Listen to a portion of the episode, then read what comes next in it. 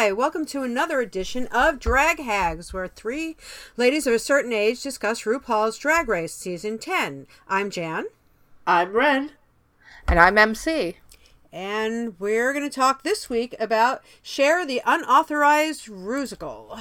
Yeah, so we start out this week and we're in the workroom post elimination, and Monique Heart has gone. And um, as usual, Vixen's kind of a pouty brat and she's kind of unhappy about things because that's her default setting, I think. But she's taken real great pride in, in, having no friends and not having anyone like her, and she's still there. You have to put up with me anyway. And it's just like, grow up, girl. Oh. She's also so self centered because it's like, you guys are trying to ruin my dream. And it's like, everybody in that room has the exact same dream as you. So what makes you so fucking special? Yeah, and I, I think a lot of this, and it, it's going to go through the rest of the episode. She, I keep trying to remember that Vixen is like 26, and in some ways she's very young, even more so than Aquaria. So a lot of this, I think, is just like being the angry young person and being that self-centered because I want this because I've been through so much. I'm not saying it's an excuse, but I think that's part of her makeup. That's part of her personality, and it's very frustrating because you want her to get a clue and she doesn't seem to want to get a clue. But yes, um, so then, of course, things starts heating up between Vixen and Eureka again because this was right after the whole "Who would you send home if you could send home?" and the Vixen's meltdown, and it's just ridiculous because Eureka didn't even mention Vixen's name on on stage. She was the one person that didn't say to send her home. But I, I guess she's an easy and you know no shade here, but she's a large target, so it's easy to pick her out. So we get more of that, and we're down to the lucky seven, which is just you know it's been we were so we're fifty percent gone.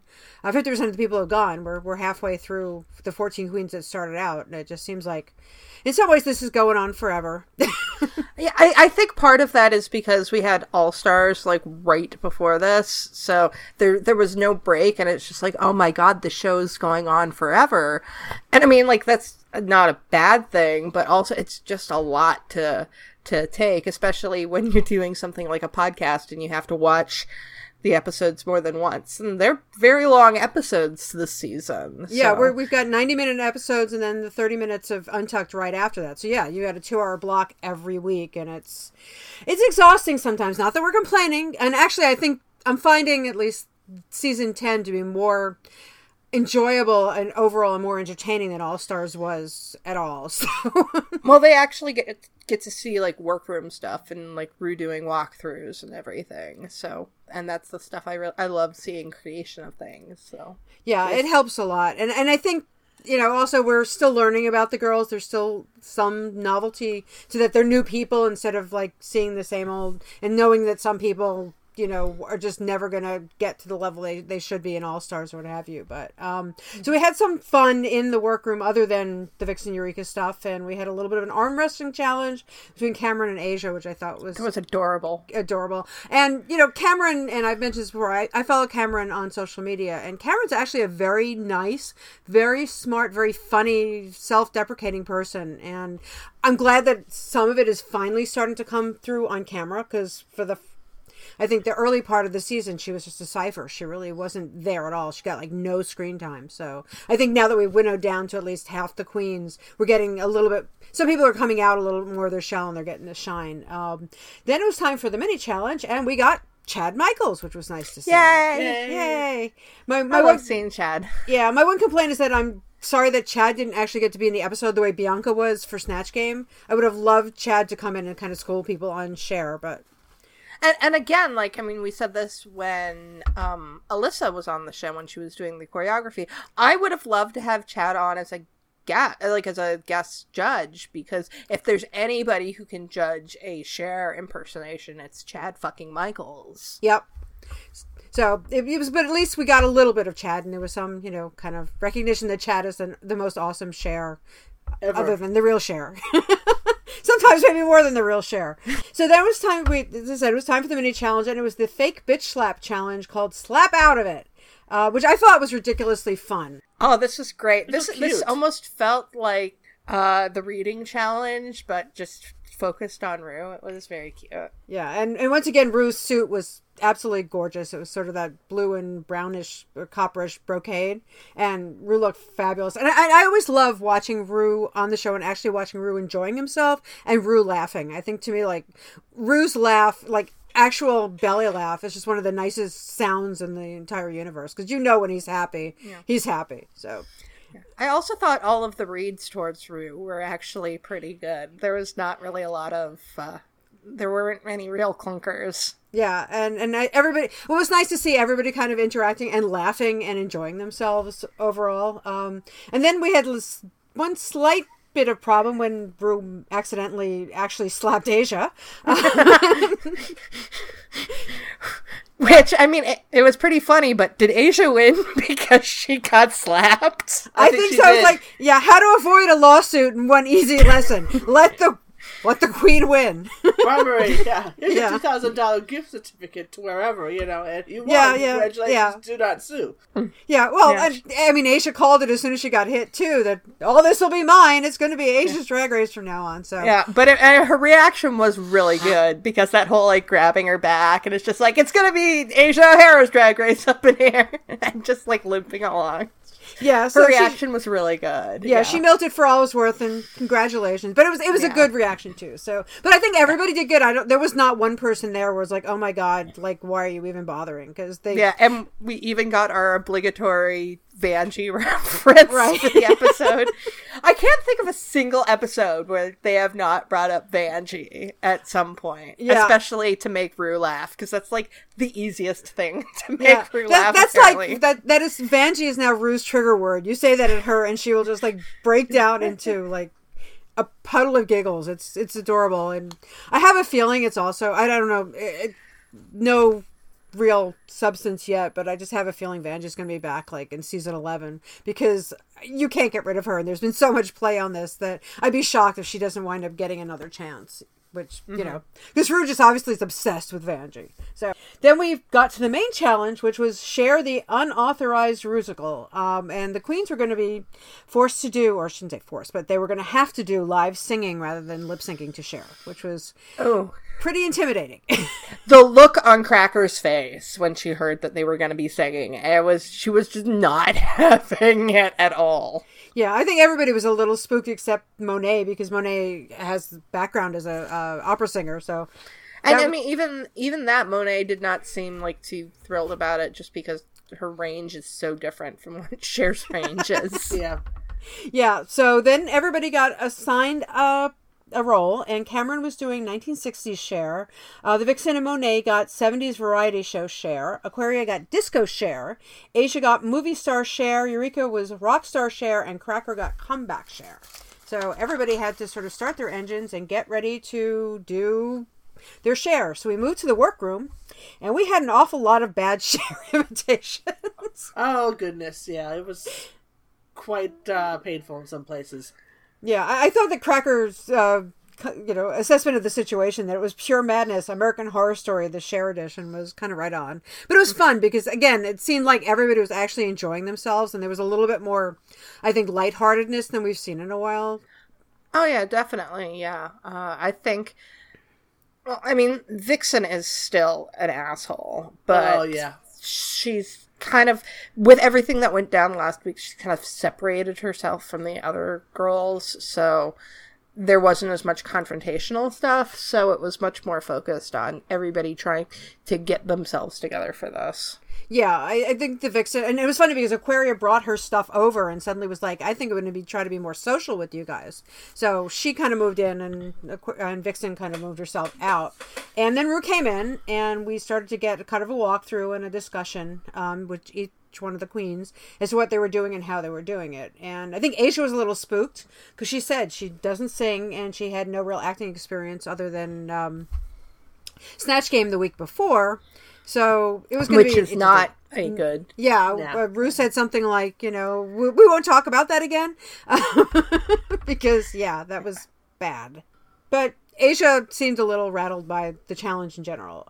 Cameron was asking a lot when Rue went to uh, Cameron, Cameron seemed to be asking a lot of questions about 60 Cher, uh, which was interesting because I think, again, Cameron's very quiet and Cameron's very introspective when you least expect it. But Cameron at least was admitting, you know, trying to learn more about the role she was playing. And I thought it was kind of sweet because Rue was very starstruck. I didn't know that. I mean, most drag queens seem to love Cher because she's, I don't want to say an easy target, but she's just, she's an icon. Uh, but Rue was like genuinely starstruck by, by meeting Cher. And that was, to me, very sweet. We Yeah, got a little bit more. cool. Then they talked about how quiet Cameron is and why Cameron is quiet. But uh, like I said, she's starting to come to the forefront a little more. And then they moved to Monet, and Monet was talking about his uh, opera background and the fact that, as uh, MC just mentioned, uh, he sings a bass of basso profundo. He's not in Cher's range, so He's not an alto, no. no, no, no, no, no. Um, but Root gave, I think Root gave uh, Monet some really good advice in saying not to compartmentalize your talents or compartmentalize yourself by saying I can only do this or I can only do that because basically have to try to do everything. That's what the whole competition is about.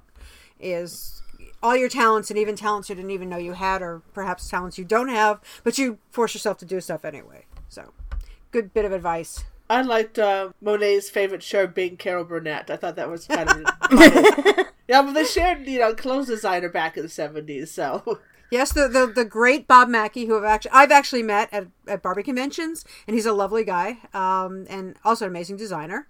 So yeah, um, and also I think that fits Monet's aesthetic because Monet, as much as she's about, she's not quite glamour, but there's also that whole comedic side to her. So that makes sense actually. That then Rue moved on to Eureka, and they started talking about the situation with the Vixen again.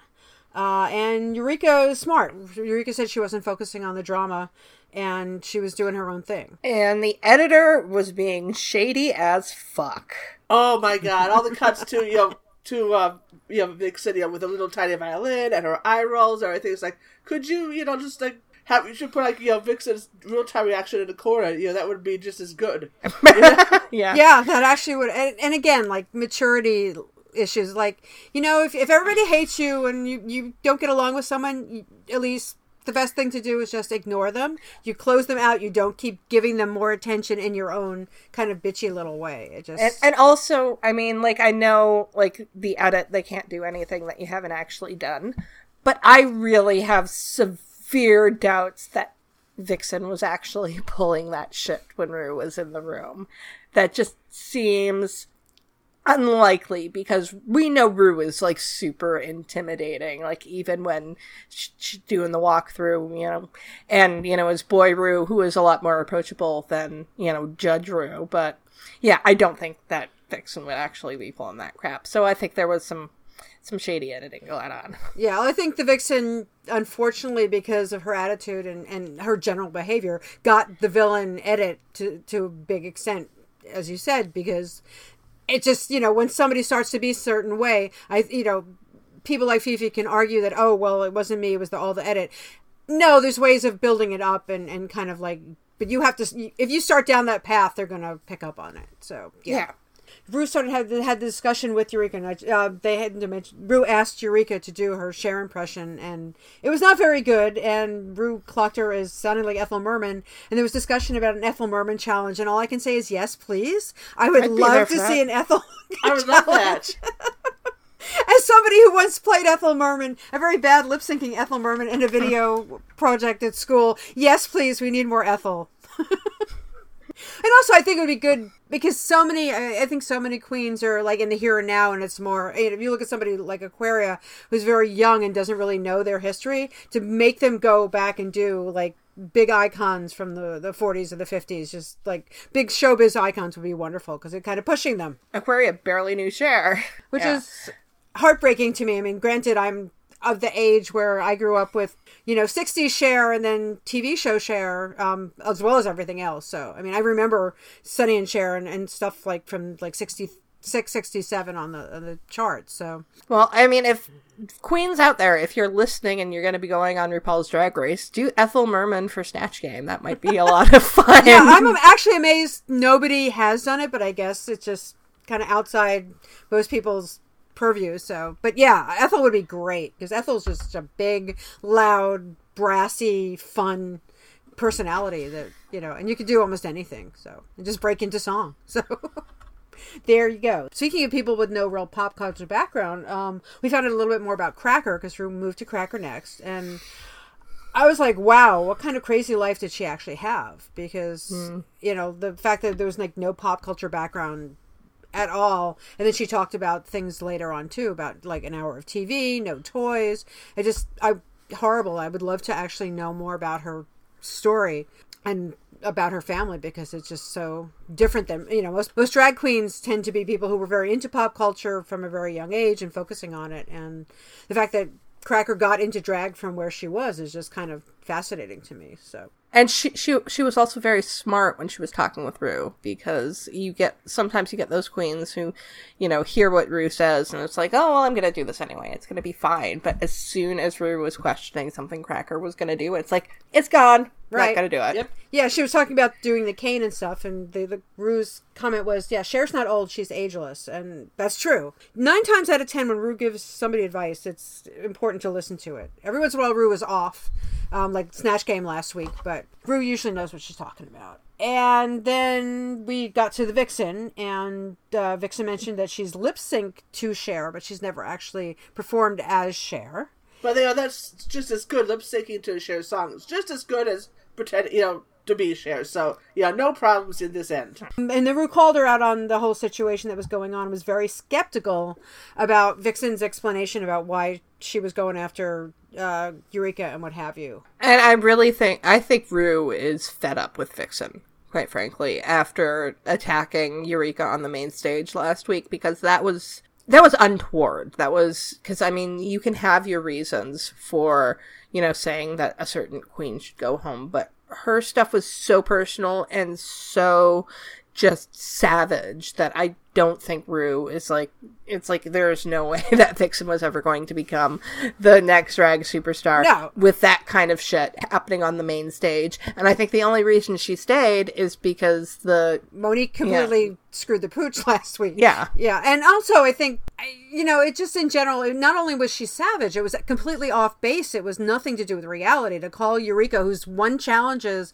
and won many challenges, and, you know, Ruth sees that, to say she's unprofessional and she's got no talent or whatever was said was just ridiculous. I mean, it came from a place of really, really just bitchiness and, you know, jealousy, honestly, rather than something that was like, oh, well, she doesn't get along with me, or, you know, there was no there wasn't even anything any meat to it of that Rue could say, okay, well let me look at both sides of the situation because Rue's talked to Eureka and she's seen what she's done on stage. So Well, I mean, there is also the fact that Rue is not an unbiased person. It is very obvious with a lot of the the seasons, and I think Rue has even owned up to this on her podcast that there are certain people that she ends up connecting with through doing the walkthroughs or seeing them on stage. So very early on, she does kind of you know keep an eye on somebody and you, you don't want to say they're favorites, but then they are favorites. And I think Eureka is definitely one of those. So hearing all of this savage personal attack at her, I think really soured Rue to the Vixen. right, and I think also you know we don't see it, but you know Michelle is Rue's best friend. Michelle is you know Rue's right hand person, and she also, as, as you know MC has pointed out before, she's much more Michelle is much more of a mother hen to the queens than even Rue is. So I'm sure that Rue also discusses this with Michelle and we don't see this on stage. But I can't imagine Rue just goes home once the camera's off and like completely forgets about this stuff. So Yeah. I'm sure they they get the stuff that we don't see on camera there's i'm sure there's some discussion about people and personalities and general feelings. So yeah it's built up. And the vixen was also pulling like the whole poor poor poor pitiful me thing here. And it was just it was ridiculous. And again i'm trying to be kind and write off some of it to just age and immaturity as well as just being an angry young person. Well, she keeps on saying how much she doesn't care what anybody thinks about her. And it's like, you do nothing but care what people think of you. Like, I mean, I know that's like a such like a young person thing where it's like, I don't care what you think of me, but please tell me what you think of me. Right. Like But- why do, why do you all hate me? I don't care what you think of me or why you hate me, but why do you hate me? And yeah, I mean cuz cuz the opposite of hate is uh, love is not hate, it's apathy. And if you Yeah. really didn't care, you would just do your thing and ignore everybody and not get caught up in this drama and this whole like mishigas of things going on. And I thought Monet, um, it may have been editing, but Monet's expressions and comments about what was going on were kind of golden to me, including like eye rolling and just kind of like, what the hell is she talking about? And just, she's so nasty. Why is she that way? So I think the other girls in the workroom are, you know, have picked it up too. Mm-hmm. And I've read a lot of articles and a lot of, you know, discussions about what was going on, and some of it came down to very, you know, intense and well-meaning racial discussions but even you know other you know queens of color are getting bad vibes off of vixen so it's not just oh the mean you know white girl from you know white queen from tennessee is being mean or anything it's it's her whole attitude towards everybody so Yeah, Yeah. Well, as Root pointed, you know, Root asked the Vixen, "What's the root cause of wanting to fight all the time?" And so it's just you know that's all Vixen wants to do. She wants to pick a fight, and you know, and she'll put it down. Oh, it's because you're being racist towards me, or, or whatever. And it's not. It's just because Vixen just wants to fight all the time, and, and she needs to mm. address that problem. By the way, I'm very, very white, so, but there is like this thing of I feel like I'm push- pushed down, and you know everybody's against me. I'm you know disadvantaged from other people, so I'm going to lash out at absolutely everybody.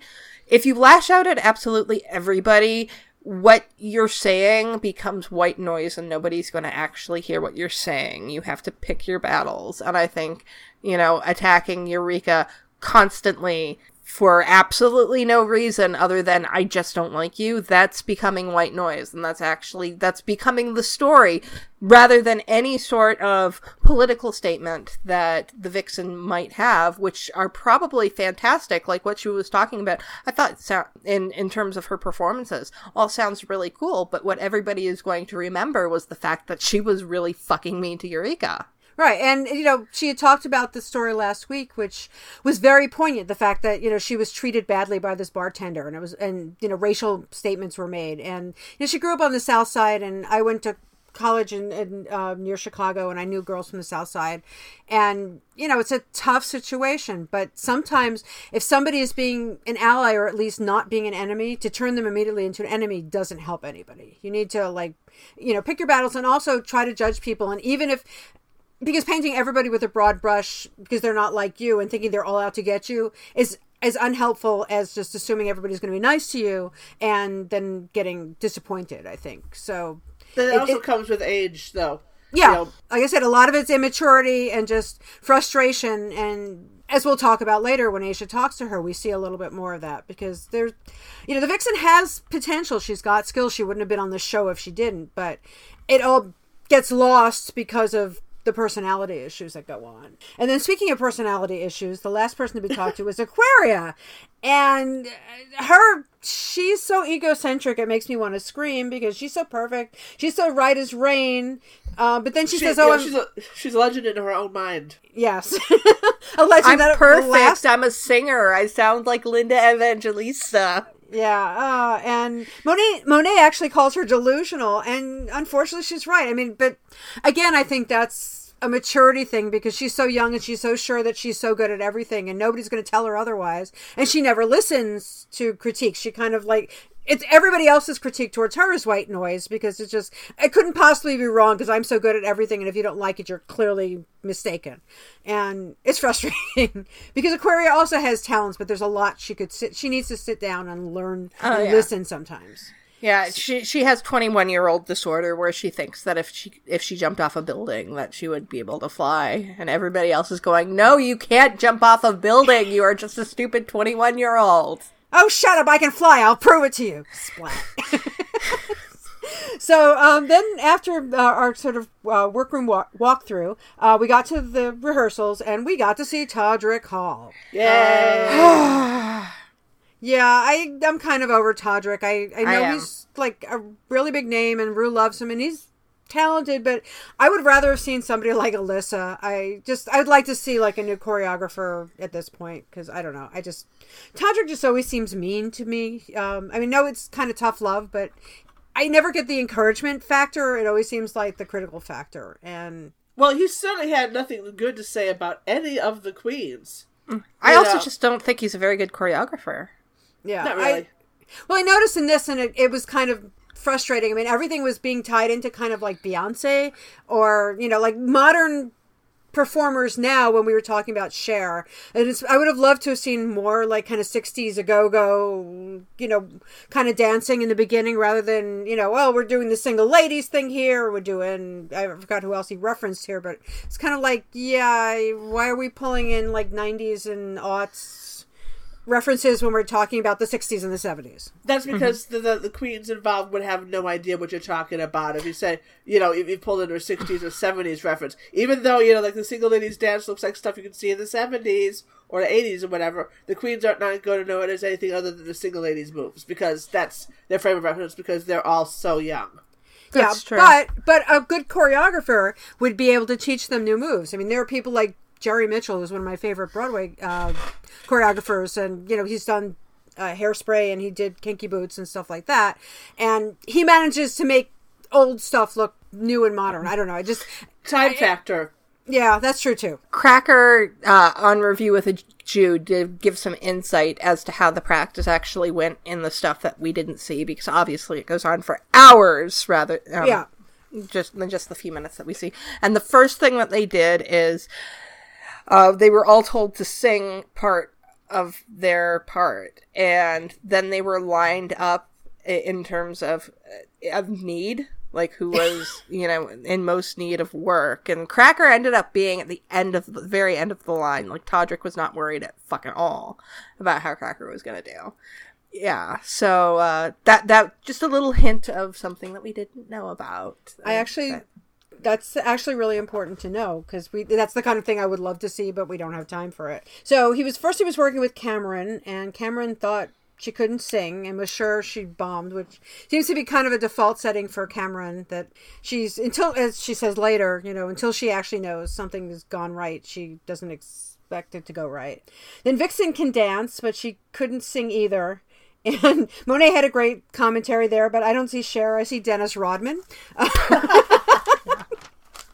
Which is, I mean, that's shade, but you know, Monet calls it. It's just, it's, yes. We saw Cracker, and you know, Cracker had to deal with the auto tune. She actually had extra issues with her choreography because of the vocoder, which you know later on that they they used that against her, and that really pissed me off because it was not her choice to use the vocoder. She was doing a specific time and place, you know, the the believe and all the the later Cher stuff. So it was in there, and then she had to work with that too, and later on everybody complained that she used the vocoder the judges complained she used the vocoder so And well, I think the problem was is that it wasn't vocoding very well. yeah There wasn't, was no. no. There was really no real difference between you know Cracker with it and Cracker without it. So I think they needed to work on their tech on that end a bit. More Yeah. they. Yeah. i was gonna say cracker had no control over the tech thing so yeah Oh, uh, and another thing that Cracker revealed, uh, she had gone backstage to practice with her microphone and not realized that she was still hooked up to the main system. So when Todrick was trying to help out somebody else, Cracker suddenly came over, and Cracker had no idea for like 20 minutes or something. Big headphones Oh, no. on. Oh, that poor thing. Oh, that's funny though. Then we got to Asia, and Cher wasn't happening there, even though her dancing was good. And again, we got a great comment from Monet about that's not Cher, it's Medea. so, I mean, I don't think it was quite that over the top, but Asia definitely was not in the Cher headspace. I think as soon as she got the role, she had uh, decided that she wasn't going to do well because it's like, you know, it's not Cher, it's all these characters that Cher has played, and didn't really think about the fact that Cher always kind of plays Cher. Yeah, I mean, it's always just like a variation on the theme of Cher with her. She's not, we love her as an actress, but she's not really that kind of chameleon where she's going to turn into somebody else. Well, I, I mean, like that's it's no shade on her because there are just some actors who are like that that Yeah. play kind of variations on this one role. So she plays Cher, just different versions of Cher, and that's totally cool. I'm sure she that's won an Oscar for it. Right, I was going to say that's why she's cast because you know name recognition, face recognition, and the personality. You know, we want somebody like Cher. Okay, let's get Cher. Yeah, it's, you're you're not like hiring Meryl days. Streep. Yeah, Meryl Streep. Uh, you know, Cate Blanchett to some level. Yeah, it's it's Cher, bitch. you know, it's it's Cher, bitch. And Asia just, I think she was fighting herself on it, which Yeah. you know, obviously turned into a detriment. Eureka was once again having emotional baggage and issues, uh, and she didn't want to sing. Um, and there was more nerves and emotional stuff going on there. And again, with the edit, because we got Vixen eye rolling and making snide comments. And, you know, I don't know how much of that was actually happening as it was happening. But other people were sympathetic. Vixen, not so much. Um, and you know, Eureka shared a little bit, and it sounds like Eureka really had a lot of abuse in her past because she mentioned the, the story about the fact that she was made to sing live and she got too nervous as a kid, and her dad then like yelled at her, and it, she said it wound up in a physical altercation. So, as much as Eureka's a big person, you know, just like large and in charge, there's a lot of you know issues that are she's carrying I, it's really sad to me that when I hear that, the first thing that comes to my mind is an overweight gay boy from the South having difficulties in childhood. You know, what a shock! Because I mean, it's just like it's I mean, it's, that's not trying to take away from her her pain at all. It's it hurts that that's kind of a story as old as time. Yeah, it's yeah, a stereotype now. Yeah, and especially with the issues from the dad, who I'm sure wanted, you know, the big football playing, you know, macho car fixing whatever kind of kid and wound up with you know a drag queen so yeah but it, it hurts because you know I, i've known people in that situation and it's never pleasant and mm-hmm. at least you know it's good to know that at least eureka's got his sister and, and his mom involved um and they're so supportive but obviously dad not so much and so eureka eventually says she's going to push it through because she as much as she knows she has these issues, I think eventually she gets to the right place and gets herself going again. Um, and then we went to performance day, and everybody was talking, you know, backstage before they got there. And Aquaria moved her stuff over and said she was going to try to be more social, which I thought was, you know, a step in the right direction for her. I am, as we've been going on and we've been whittling down the group and getting to know people individually, and people are becoming a little more aware of things, I am enjoying Aquaria more because she's not terrible. She's not like the worst queen we've ever seen on the show. And as she's kind of her veneer has been, you know, uh, coming off, it's like eh, you know, I am I still don't want you to win, but I won't I won't be sad if you make top 3. Yeah, I, I think especially after Snatch Game, her talents and actually some of her personality positive personality has come out a little more. This is why I get so frustrated, I think, when she starts going back into the whole ego thing. And again, I, a lot of it is just age and maturity. And the fact that, you know, obviously she started out very young and got a lot of advantages, not in a negative way. She just happened to be in the right place, the right time, or impress the right people, and able to get herself forward more so than than some others who started later in life. But yeah, I, I think she's not a bad person, I, and I think even the group dynamic she's learning, and she when she actually bothers to listen, she actually is impressing people or getting along with people better. So yeah, there, has been flashes of, of the human being she's going to become in about 10 years and and i'm glad to see that that she that she is willing to uh, open up enough to change even if she doesn't realize that she's doing it herself right now but you know the fact that that that she is showing you know a, a bit of a, a shift towards you know at least sometimes caring what other people think and caring what other people's emotions are is, is a good thing for her. And I and I think she's starting to realize that the world of drag queens is not like one star and everybody else gets to you know stand in the shadows. You know if you see the queens that have gone on and, and gotten the big there's a lot of socialization there's a lot of support and and need for support. You know it's a whole community which is an important and beautiful thing.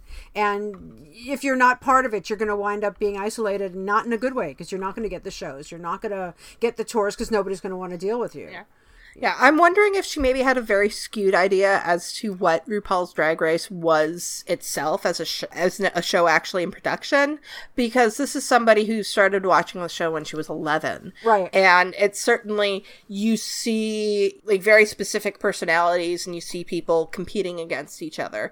But when you hear her talking about like all of the stuff that you know in New York when aside from that thing with Cracker which you know nobody you know pays attention to anymore she seems she has a very good relationship with all of the New York queens and from what she said about other people who are not on the show yeah she actually seems to have a family and so I think she's learning that rather than be being a straight up competition that you're for, kind of forming a family when you're on RuPaul's Drag Race. Yeah, because you can see it I mean, you can see it from a lot of past queens and how they work with one another on tours and all stars or whatever. And yeah, it, you start to see that it's it's a big, big thing. It's not just. And also, I think Aquaria in some ways was a, a medium sized fish in a bigger pond because the New York scene is so big and so com- competitive. But it's still not the whole country, it's not the whole world. One of the things that I don't think a lot of people realize is that the drag race queens are so ride or die for like every single one of them. Like with Phi Phi and Sharon, which is like one of the biggest rivalries that has ever happened on Drag Race, if people badmouth Phi Phi to Sharon, she will fucking like cut a bitch. Which I probably shouldn't say it that way because Sharon has actually been known to do that. But no, she will like defend Phi Phi to the ends of the earth. And she's like used Phi Phi in like videos before. So it's like all of that shit, like it was per- real at the time, but you know, you, you get past it or, you know, things develop. So yeah. If you keep on being antagonistic and that's self absorbed, you wind up in a situation like Tyra, Sanchez, where she's basically been blackballed by everybody and everyone especially because she was making literal, you know, physical threats towards queens, you know, going into uh, LA DragCon. And I don't think anybody's going to book her or anybody's going to want to work with her after this. You know, it, it's been building up for a while, but it's like you get to that level, then you're going to find yourself out on the curb and you're not going to be part of the family, the big extended drag queen family, because nobody's going to want to be near you.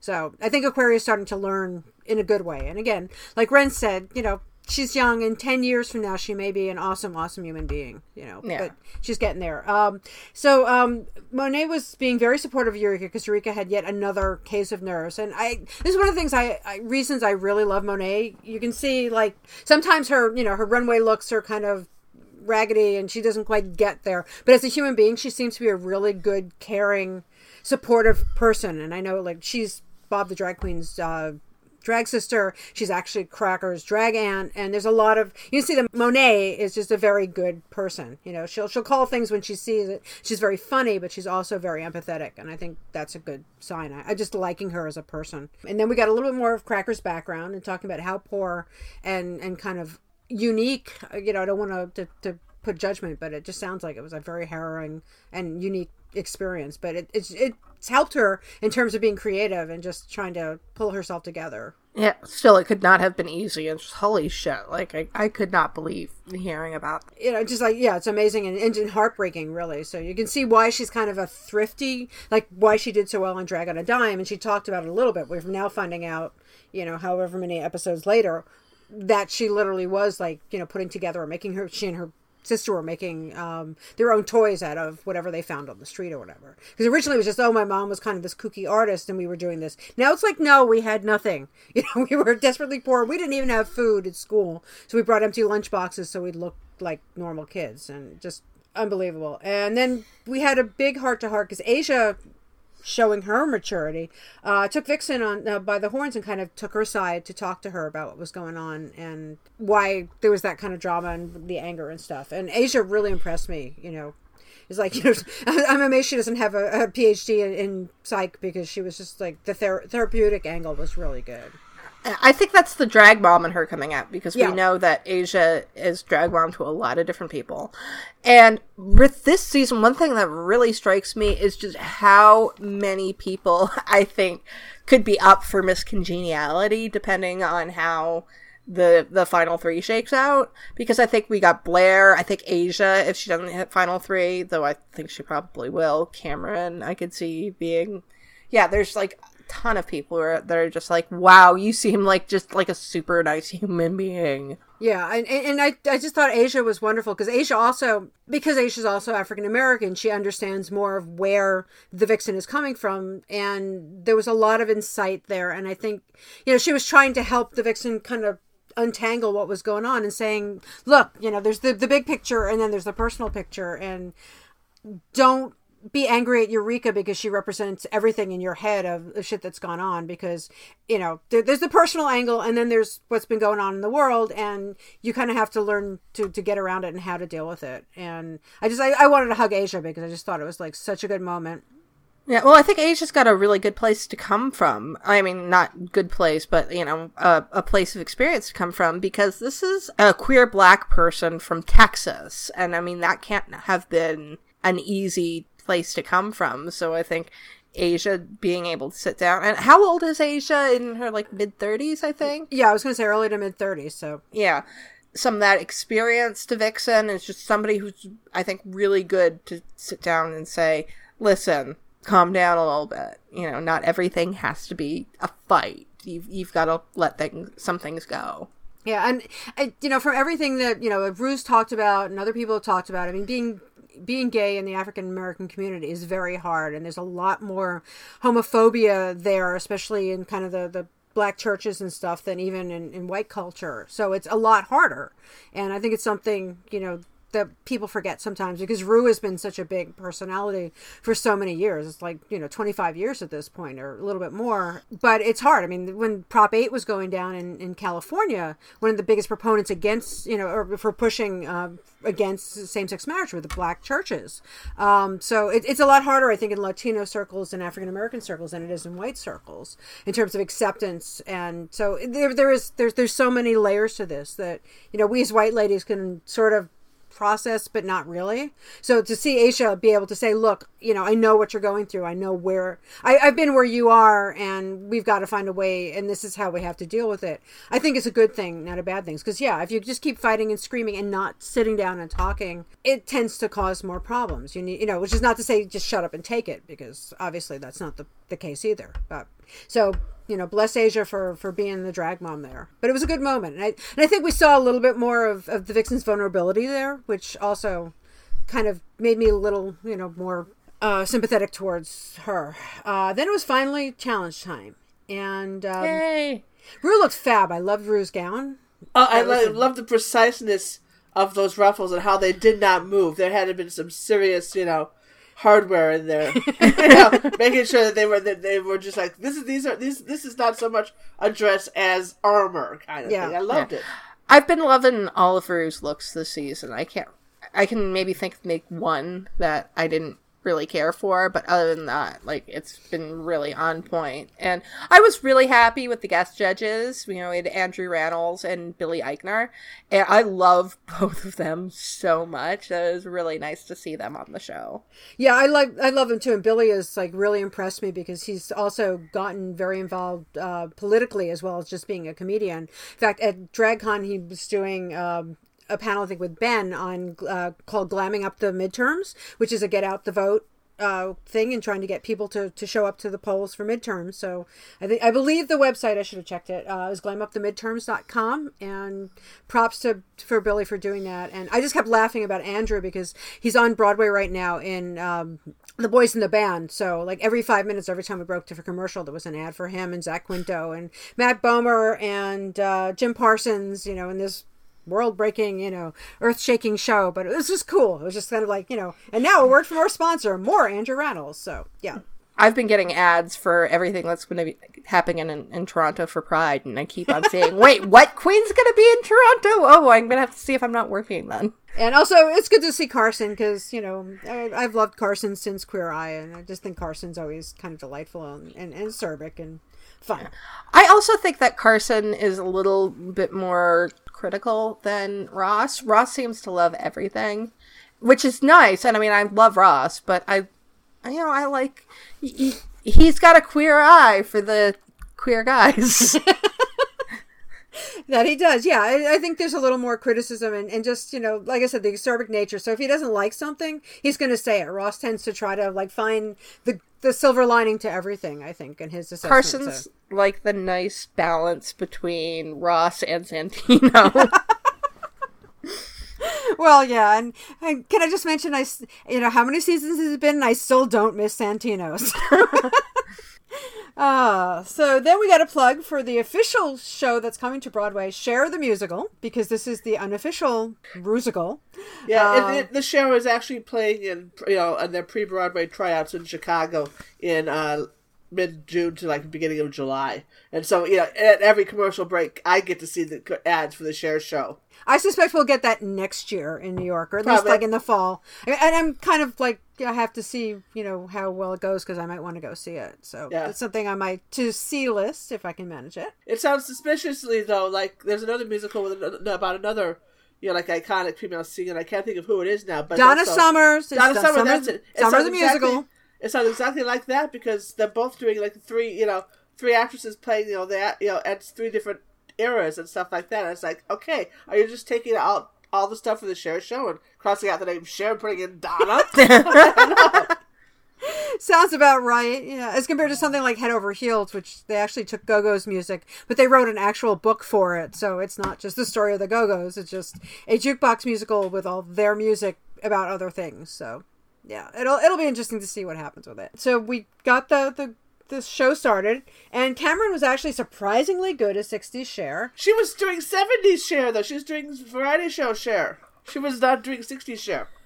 Well, I think that's more of her frame of reference, but she looked the part. She well, I the part. also I wonder if that was Kameron or if that was the producers because I don't know if they actually had to bring their own costumes for this. Be- uh, It seems unlikely because they were all assigned specific parts. We all but we all know that the uh, they said uh, that the wigs were supplied by Rockstar Wigs, so I'm Yeah, assuming that, but that I'm major costume parts were supplied as well. Right, Yeah. and also when when we were in the workroom, we did actually see Kameron like cutting the bangs on on her wig. So, I, I the costumes were probably provided, or you know, some general like pick what you want. Yeah, I'm, I'm thinking the costumes were provided, but the wigs were by a sponsor, so that's why they called them out specifically. So I, I do think that it was 60s Cher as interpreted by the producers.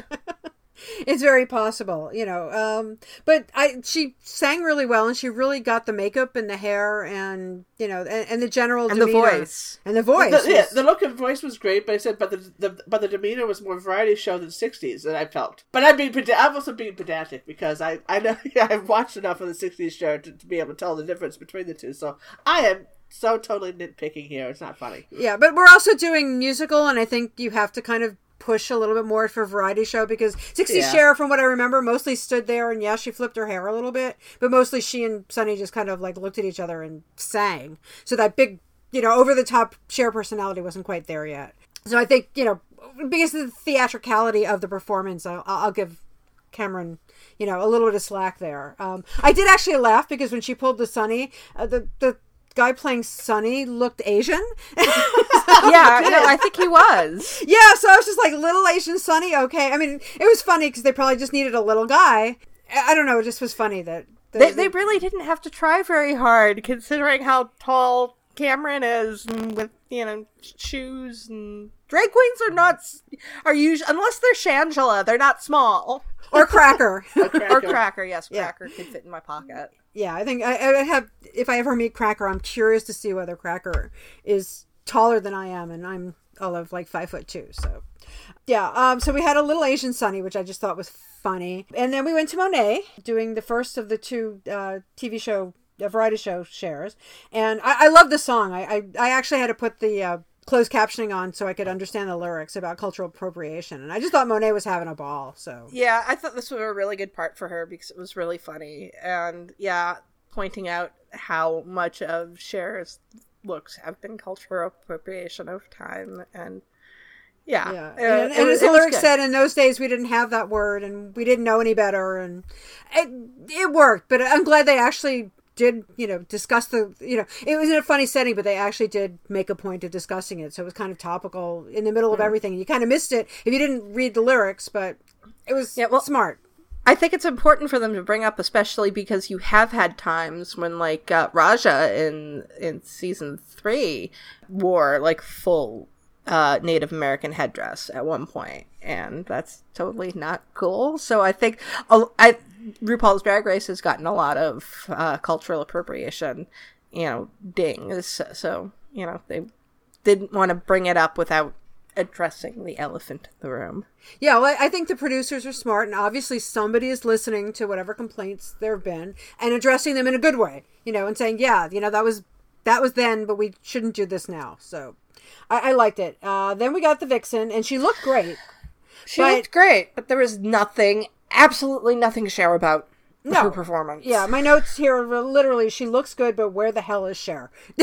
Yeah, and I was I was wondering if her wig was actually the ivy blue wig from the previous week, sort of like you know, rearranged a bit because it was basically that same kind of um silhouette in a way. And it's just like, oh no, just no, Vixen. Sorry, no. Yeah, from what I remember, um, and I should have looked it up from that performance with the Jackson Five. I think the the wig was pretty on point in terms Yeah, of the yeah. styling, but yeah, it just kind of, and and I know later on, you know, we'll discuss it, but the excuse of the why there was no Cher, but you're doing a Cher challenge. You have to, you know, you have to channel Cher, and she wasn't having any of it. Then we got Aquaria doing Disco Cher, and the, the was the I think the album name was Butterfly, with the whole headdress and the the wings and stuff, and yeah. I I feel like she was kind of you know slow going. It's like towards the end I could see some Cher in there, but at the beginning it's like I don't really know what you're doing. And, but then at the very end, like when she's throwing away the cape and everything, it's like okay, there's a bit of Cher there, and it's like you're you're not.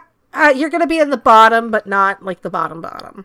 Yeah, and I, I know she's 21, but it's like this is drag race, and I know it's hard, but you really, again, you have to learn, you know, the big cultural icons. I mean, just like off the top of my head, it's like Cher, Barbra Streisand, Judy Garland, Donna Summer, Diana Ross. I mean, you know, there's like there there's a palette of you know the drag queens really need to know regardless of their age and learn it early because you're not you, you can't skate by on not knowing these things especially 10 years after you know we're not the first year of drag race so Yeah. Also, Aquaria didn't sing very well at all. No, It she was- did It was not. like the worst one. You know, and she didn't. You know, her body didn't look like Cher. Her makeup didn't look like Cher. It was just like, okay, what are you trying to be? It's not Cher. Yeah, and, and once again, there was no padding. And granted, you know, Cher is relatively flat chested, but it was still to me boy body with just the things on top. Where Cher, you know, maybe she's an A cup, but there's still a little padding there. And I think she had plastic surgery by that point, so she had more boobage at that point in her life. But that's an Aquaria thing of, you know, she rarely pads. Uh, then Asia came out, and that was bad too because there was no Cher there. It was just dull. Oh, and the look on Ru's face. Ru was just sort of like thought it was like the most painful thing in the known universe. Oh, Yeah. I think Ru was also very disappointed because Asia's been doing very well in so many of the challenges, and I just think that I mean, aside from Snatch Game, the I mean, like even other acting challenges, she did fantastic in. So the fact that she did this one so badly, I think, was a real letdown. and and also Asia's a seasoned queen. You know, she's somebody who with experience. She's been around. She should be better than this. I think. You know, it's not like she's Blair or even Aquaria who get a little bit of slack because they're young and they're they're not that you know they're not that experienced overall. Asia should know better. So yeah. Also, Cher's movies are very famous and like to the point where like it's there's on like the AFI list of you know like top lines you know from like Moonstruck and everything. So it's actually I would think like would be easier than something like the variety shows when they're like doing very specific like performances because you know maybe you know even if you know Cher you don't know that specific performance which is kind of what Vixen was saying. But Asia most people can you know know the you know snap out of it from Moonstruck. So the Right. fact that it was so bad is just very disappointing Yeah, and next we got Eureka um, doing uh, Rockstar Sharon. I considering Eureka is a big girl, I thought you know she pulled off the turn back time, you know, body stocking, etc. And, and and I thought it worked really well, and she pulled it out. She was a little temporary, um, as Michelle said, tentative at first, but yeah, it built. And I, I think was it. I think Ru was uh, told Eureka about the Elvis connection, or I think it was to Eureka, and and I Yeah, can it suddenly saw it there. I, it's a fun thing, you know, having been a fan of Cher since I was like in single digits. It, it never. I never even thought about that, and once Ru said it, it was like, "Holy shit, you're right!" You know, she's basically she's always Cher was always channeling Elvis, and Eureka, if it was Eureka that, that actually got that that point, I It think she ran with it. Yeah, um, and I, considering the knee problem, considering the nerves about singing, everything, uh, she she pushes through, and I think that's something I really like about Eureka. I mean, we get, you know, the, on camera we get a lot of the, oh my god, I'm falling apart, I'm nervous, I'm scared, I'm this and that, but in the end, she actually she's a damn good performer. I think she really knocks it out of the park. So. I was happy. And then last but not least, we got Cracker um, doing uh, comeback Cher. So I thought she did really well considering she had the most difficult part Yeah, I, I agree. I, I thought she did fabulous, and I don't understand some of the critiques she got later. So But I thought it was okay. You know, I, was, I wasn't really bowled over by it or anything. Yeah, it it wasn't Cracker's best performance, but I thought she was better than, than what she got. And she's always, uh, to me, it's like it's very frustrating. I feel like Cracker's always getting overlooked. One of the other things that Cracker revealed in Review with a Jew is actually when they do the performance, they do the performance twice. Okay. And so I think they stitch together like you know the best performance of each queen. And I guess one of Cracker's performances she did well, and then the other one was kind of meh. But I guess they get judged on both of them, so they Okay, kind of which like is average something, it out. right? And something the audience, we the audience, don't see. So sometimes the judging may be unfair, but it's they've seen more than we have, so that makes a lot of sense too. I, I really recommend everybody check out Review with a Jew. It's, uh, Cracker's coming out with them basically on Thursdays. Like, she'll do the episode from the week before. And she's really getting into the nitty gritty of here's all of the stuff you did not see. And I, I find that really interesting because even though the show's an hour and a half, there's lots of stuff that they have to cut out. And also the magic of TV. So. Oh, of course. um, so then we got the runway, which the theme of the runway was glitterific. And we started with Kameron. She was wearing this sort of rose gold uh, glittery jumpsuit, and I thought she looked really pretty. She's gorgeous. Yeah, she looked great. Um, again, Kameron's just like been one of those sort of quiet, you know, non-assuming, and then suddenly like blows you away kind of thing when you least expect it. So I was really impressed by that. Then we got Monet, which was like, oh girl, oh girl, I love you, Like, but stop, she needs to stop with those weird eyes. Yeah, Yeah, those like the zombie kind of eyes and a bodysuit and and and the hair. You know, it's like, girl, haven't you been listening to critiques? It's like there was some stuff in it that I I wanted to like, but it was just so sloppy, and you could see tape. Oh yeah, Yeah. yeah. yeah, and, and you know, and they blurred out, you know, her crotch, but I guess there was tape visible there too because they kind of gave you a shot, but it was all blurred out. But then you oh, saw the Oh, you tape. could see you could see on the pain. back too. Yeah.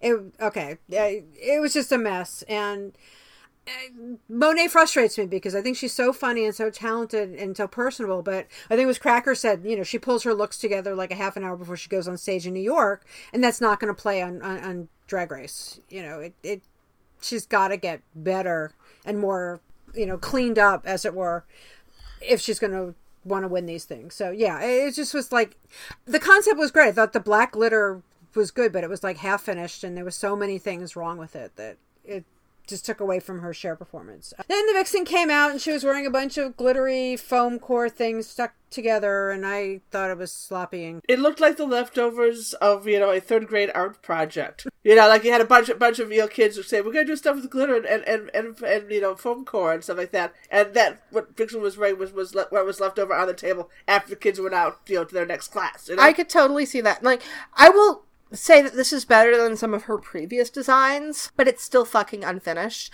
And I say this as a costumer, and I say this as a costumer who has worked making an entire outfit out of foam core before. You worked on it for literally 24 hours. Bitch, please. yeah, I mean, yeah, that long for that little? Are you sure? Yeah. Was twenty four of those hours, you know, twelve of those hours you're sleeping or something? I don't know. And I mean, even that, literally 24 hours is not a long time to work on an outfit. No, not at all. yeah. Considering we know people, you know, and some of us have done it where you know we're costuming that would take in you know nine months to put something together or years depending on how much like detail and stuff and granted they don't have a lot of time to do certain things but it, it's just considering how little there was in terms of actual material used it, it seems awfully shoddy to me again and, Yeah. and that's something we've said about her before it always looks kind of half-assed and never really finished either then aquaria came out and once again no padding no real tits Another bodysuit. yeah Well, I mean, it wasn't as much of a bodysuit. It was like a a sheath almost. Yeah, um, yeah. I liked her face and the headpiece, but the I outfit was not good. Yeah, I, I just thought, and I thought the concept of the whole religious theme was interesting. I mean, it could have been, it could have been like wow, and it to me it wasn't. It was okay. It was again like not quite completed concept. So yeah, and it seemed like she spent most of her time doing the the rhinestone eye thing, which looked great. S- Sometimes you can have like one thing that really makes you stand out. So Yeah. I, I, it's not, I don't hate it, but I don't love it. Uh, and then we got Asia, who is the glitter clown. Um, and I thought she looked great, um, except for her shoes, because they were suede shoes. And considering she was from glitter from the top of her head, it should have gone all the way down to the, the tips of her toes. And I think if she'd had a better runway look, it might have saved her this week. Well, I actually think that this this runway look was actually one of the things that saved her from complete elimination, other than the fact that her lip sync was on point. I think, you know, we've been ragging on people wearing bodysuits for two seasons at this point. I think Asia is shows us in this how to do a bodysuit right. This Right. is a gorgeous looking bodysuit. It is very well constructed. It is clean. It is a fun concept. It's not my favorite look ever, but it's it's really quite lovely. And also, she had like her padding was down. You know, it was not just a bodysuit. I mean, she gave herself hips and butt and you know and shoulders, so it was con- more than just like a simple unitard kind of look. And yeah, it was a lot of fun because it was something a little kooky.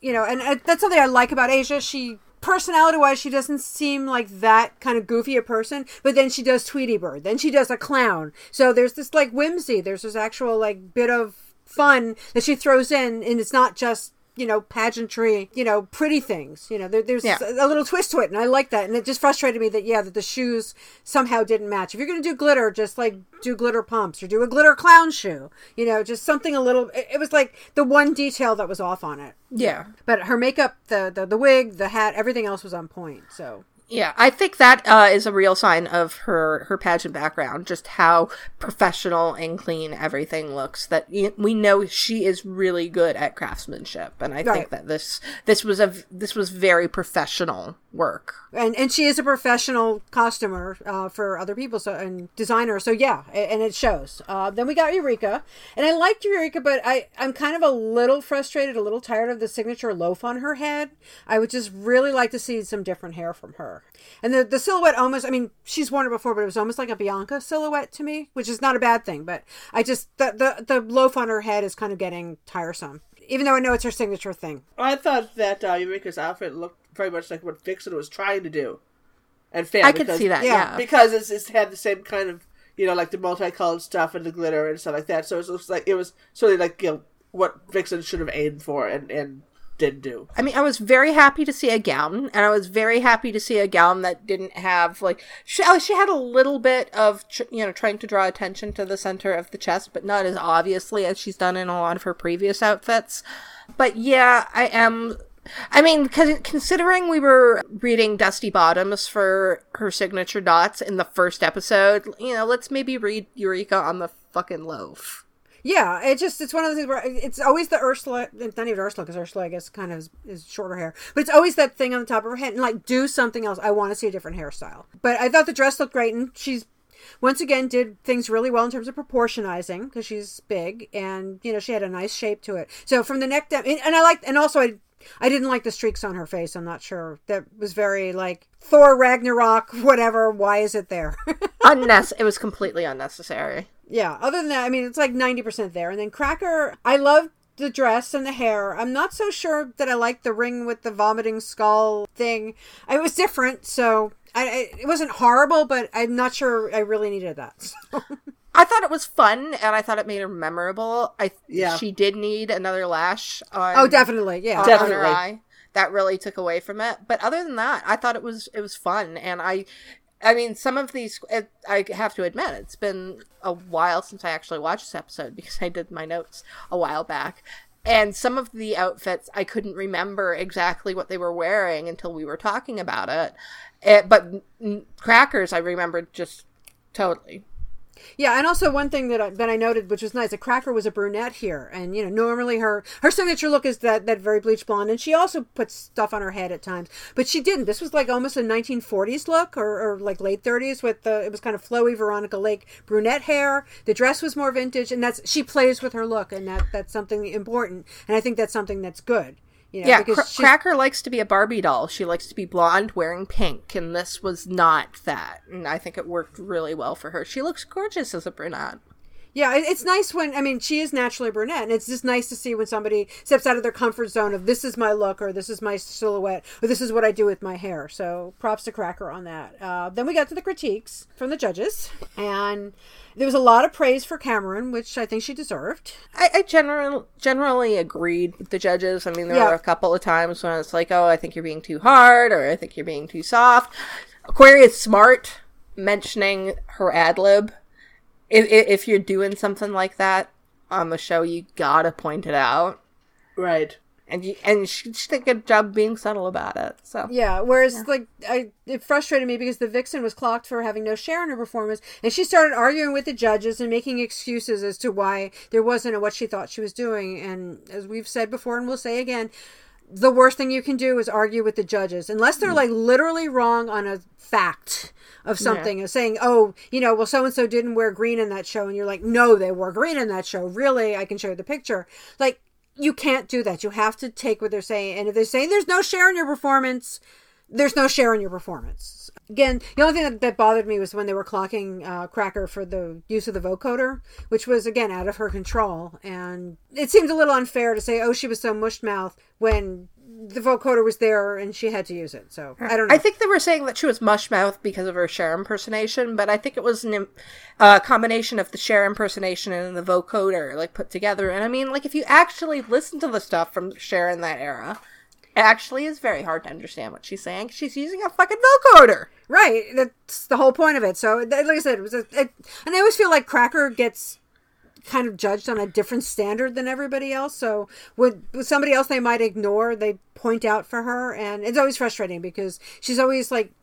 I always think she's better than I think some of the judges do, especially Michelle is, seems kind of harsh on her. But overall, yeah, I think they were right uh, on what they like. After the judges decided to do their deliberations, we had Untucked. Oh, please, no. Oh, God. That was awful.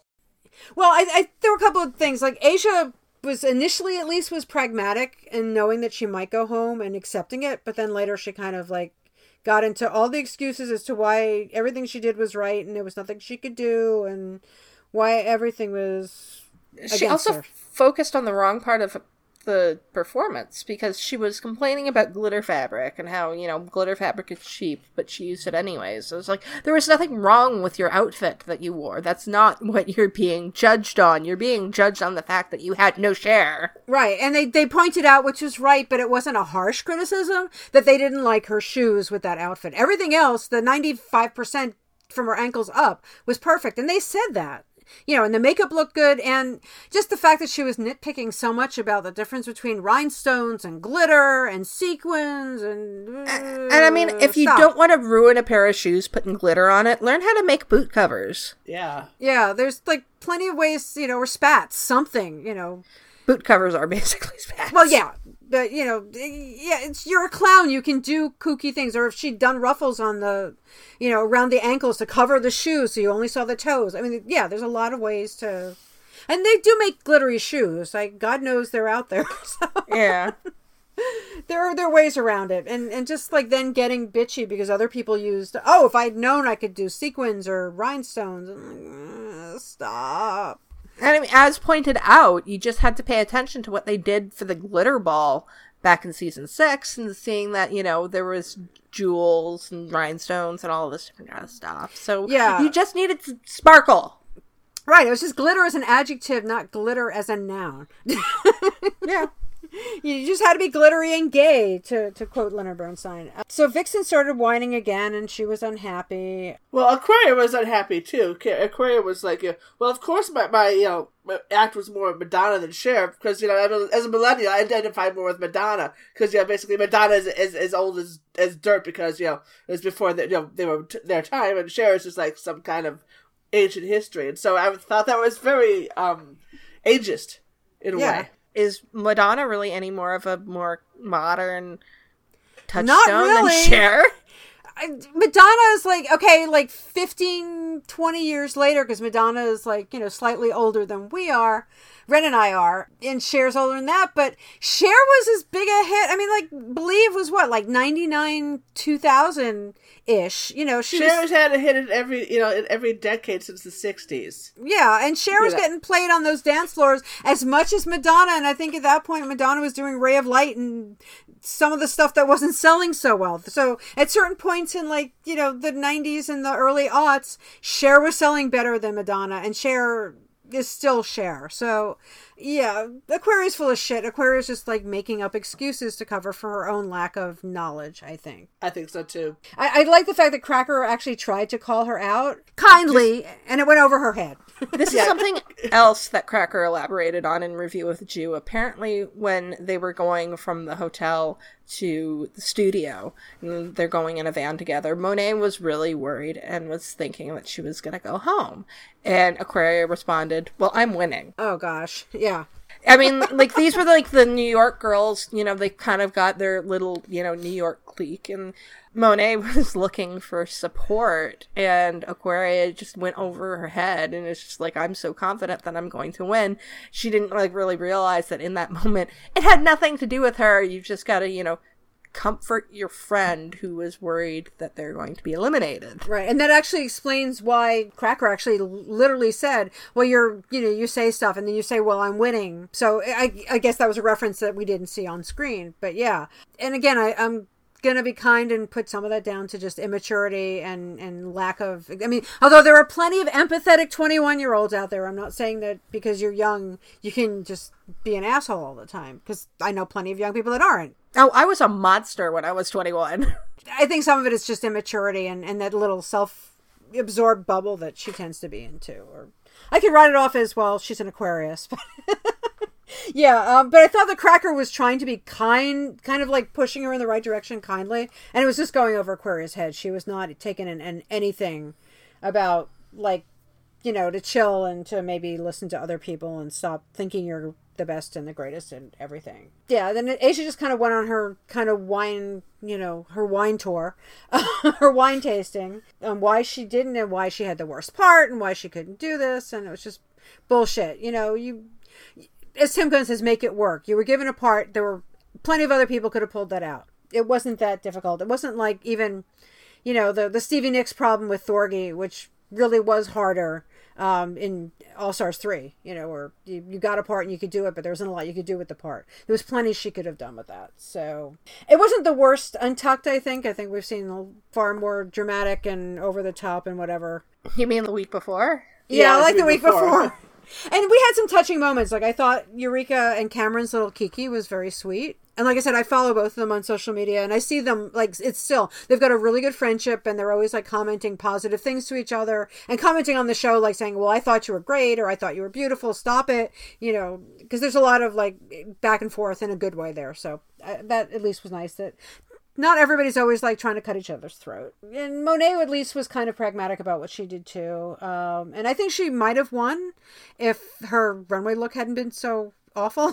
I don't know. It was kind of up there, but Possibly. She had a she had a good performance. Uh, Yeah. I don't think it was quite as good as Kameron's, but Kameron, yeah, won for both look and for both uh, performance and runway. And I think and she well deserved it. I, I honestly think she did. Even though I mean, I kind of laugh. You know, she kept saying, "Well, I don't think I won. I think I'm going home." And she's very, but that's kind of her. She's very laconic, but not in this sort of like New York neurotic Jew way that you know Cracker that I can personally you know understand with Cracker. Even though now apparently Cracker's not from New York, she's actually from Seattle. And then deliberations were done, and we got people called to the stage, and we got to Mon- Monet, Eureka, Cracker, and, Aquaria were all safe. Um, and I think Aquaria got through by the skin of her teeth in terms of safeness. I think it was just first of all, Ru said she liked what Aquaria was wearing, so that gave her a foot up. As we were saying, favoritism but not favoritism, and also just the fact that she kind of worked with the cape. Um, and Karen was a well-deserved winner. And then our bottom two were Asia and Vixen. And I, I think this is the third week that Vixen was in the bottom two. Um, yeah, the yeah, third in a that she- row. yeah, so I mean, she kind of knew. as She said you usually don't survive a third lip sync. Yeah, but I mean, not only that. I mean, you don't. I think like the only person is Coco uh, survived a third. I think with this lip sync, not only was it her third, but Asia slayed it.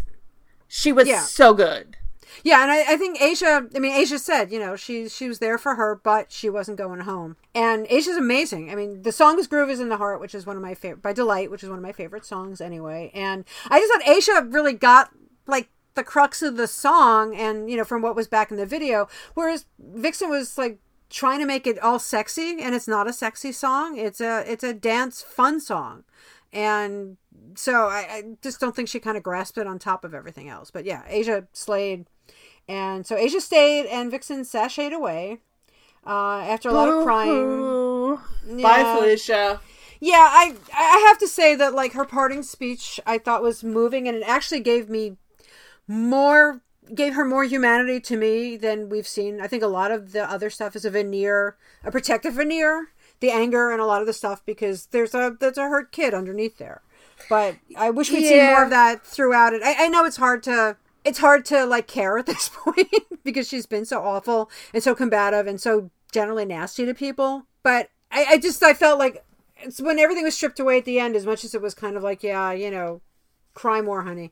Um, I, I felt badly because you, you could see there was a fire there, and I, I just hope she can get past this because I think she can be a great performer in future. You know, she's got a lot of work to do. I- I'm sure she will. I just think that it's very easy to be humble when you've been humbled. So Yeah, Yeah. But and I, I think it was good that Asia was the one to send her away because I think if it had been somebody else, there might have been complaints or you know conspiracy, you know, on it. But you know, well, because you know somebody was white or somebody was you know whatever or more likable, blah blah blah. So it worked out well, and like I said, I hope you know for Vixen's sake that she goes on and she gets past all this and you know has a mm-hmm. great career because obviously she's doing very well in Chicago. She's got like a following on her shows and stuff. So and it, it's good to do political theater too. You know, it doesn't all have to be pageantry or comedy. So, yeah.